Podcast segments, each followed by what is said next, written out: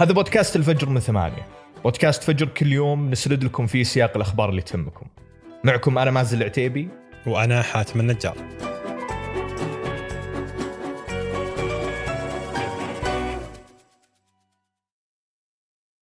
قهوة الصباح وأجود محاصيل البن المختص تلاقيها في خطوة جمل. اعرف أقرب فرع لك من الرابط في وصف الحلقة.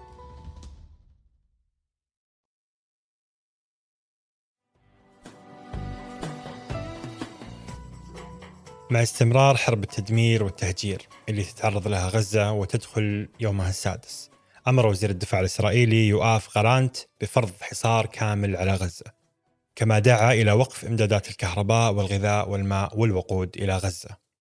أغلب المحللين السياسيين يعتقدون أن هذا الحصار تم التخطيط له منذ وقت طويل، بمعنى أنه ليس مجرد رد فعل للأحداث الحالية، إنما الأحداث الحالية منحت إسرائيل الفرصة لفرضه بدعم غطاء دولي.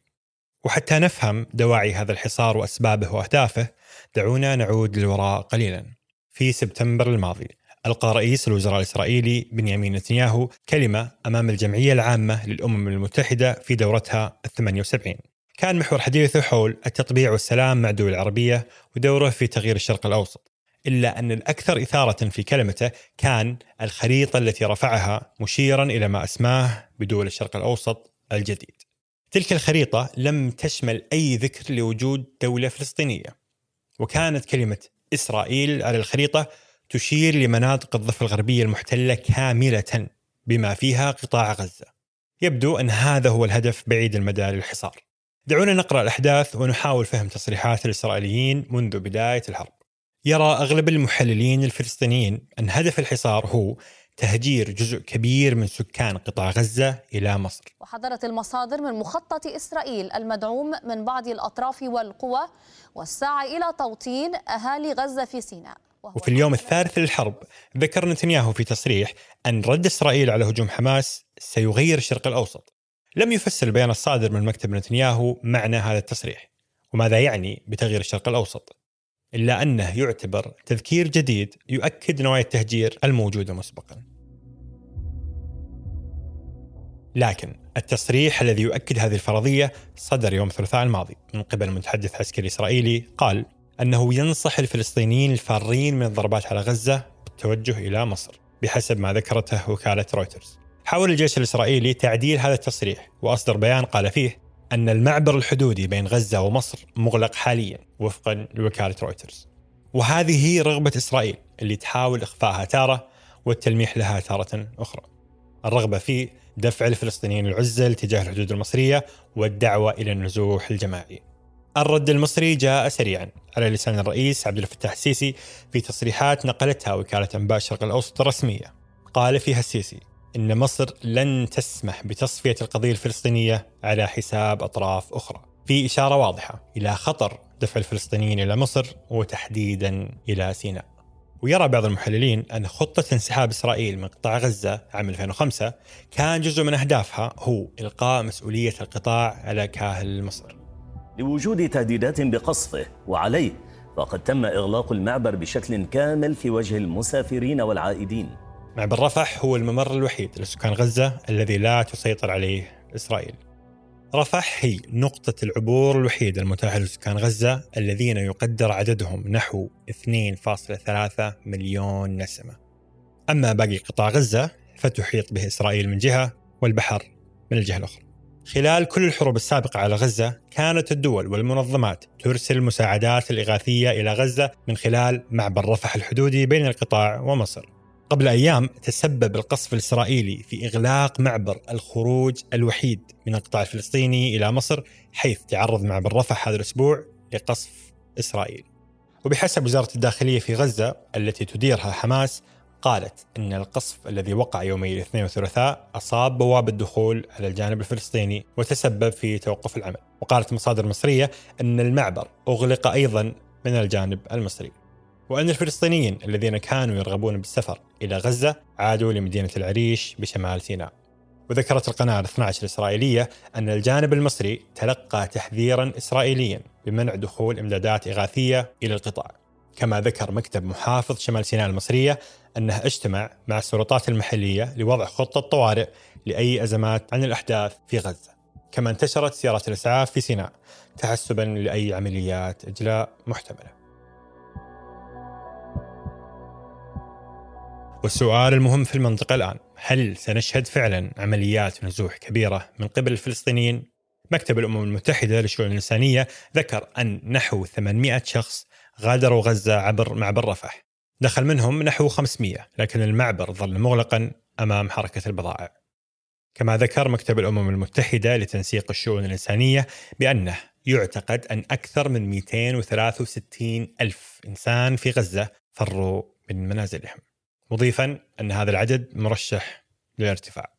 ودمرت عمليات القصف أكثر من ألف وحدة سكنية، بينما لحقت أضرار بالغة بخمسمئة وستين وحدة جعلتها غير صالحة للسكن. كما لجأ نحو مئة وخمسة وسبعين ألف من أولئك النازحين إلى ثمانية وثمانين مدرسة تديرها وكالة غوث وتشغيل اللاجئين الفلسطينيين الأونروا، وأكثر من أربعة عشر ألف وخمسمئة آخرين إلى اثنتي عشرة مدرسة حكومية، بينما يعتقد أن نحو أربعة وسبعين ألفاً يقيمون مع أقارب وجيران. فكرة النزوح لسيناء لم تكن جديدة، هي فكرة يعد طرحها منذ سنوات بعدة قوالب وأشكال مختلفة. فبحسب التقديرات الحكومية المصرية في عام ألفين وثمانية نزح أكثر من خمسمئة ألف من سكان قطاع غزة إلى سيناء، وكان ذلك النزوح بسبب الحصار والاستهداف الإسرائيلي للقطاع، حيث فجر مسلحون حينها جزءا من الجدار الحدودي، وسمحت لهم مصر على مدى أسابيع بالتزود باحتياجاتهم العيشية قبل العودة إلى قطاع غزة. اليوم تعود نفس المخاوف مع نوايا إسرائيل لشن هجمات برية واستدعاء ثلاثمئة ألف جندي احتياطي في عملية تعبئة ضخمة. يرى بعض المحللين أن قطاع غزة هو أكبر سجن مفتوح في العالم، إذ أنه محاصر بالكامل منذ عام ألفين وسبعة، وهو أحد أكثر المناطق اكتظاظا بالسكان. أكدت الأمم المتحدة أن الحصار الكامل لقطاع غزة الذي أعلنته إسرائيل قبل أيام محظور بموجب القانون الدولي الإنساني، ودعت منظمة الصحة العالمية إلى فتح ممر إنساني إلى قطاع غزة بعد إعلان إسرائيل الحصار الكامل للقطاع. وفق كل ما سبق، نلاحظ أن إسرائيل ترغب في نقل سكان قطاع غزة إلى مصر عبر هجرة جديدة إلى صحراء سيناء، ومن ثم جعلها مسؤولية عربية بعيدة عن إسرائيل. وهذا ما حذر منه الكاتب السياسي طارق الحميد في مقالة على صحيفة الشرق الأوسط، مذكرا بخدعة تغيير الخرائط. ذكر الحميد في مقاله الحذر كل الحذر من تغيير الخرائط والعودة إلى المربع الصفر، والتفاوض بعدها على ما كان في أيدينا فعليا وجغرافيا.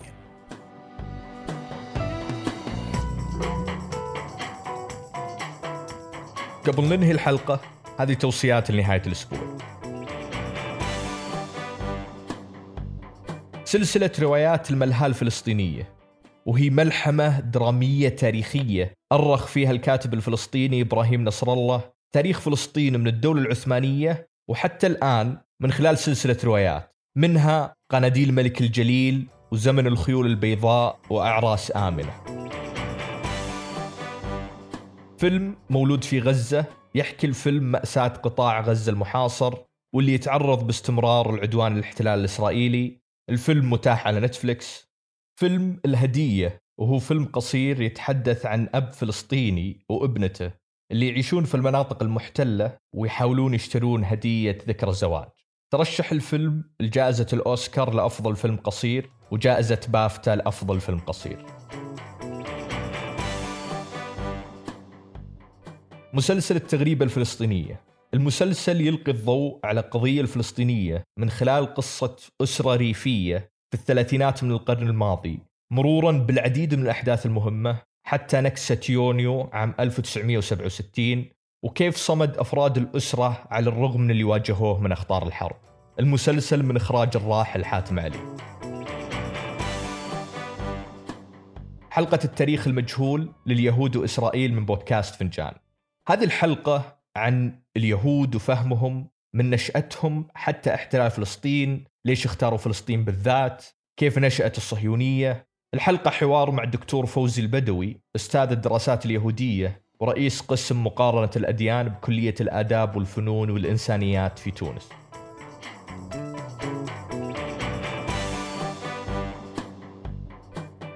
أنتج هذه الحلقة سفر عياد، وقدمتها أنا حاتم النجار وأنا مازل العتيبي، وراجعها وحررها أنس الخليل. نشوفكم فجر الأحد.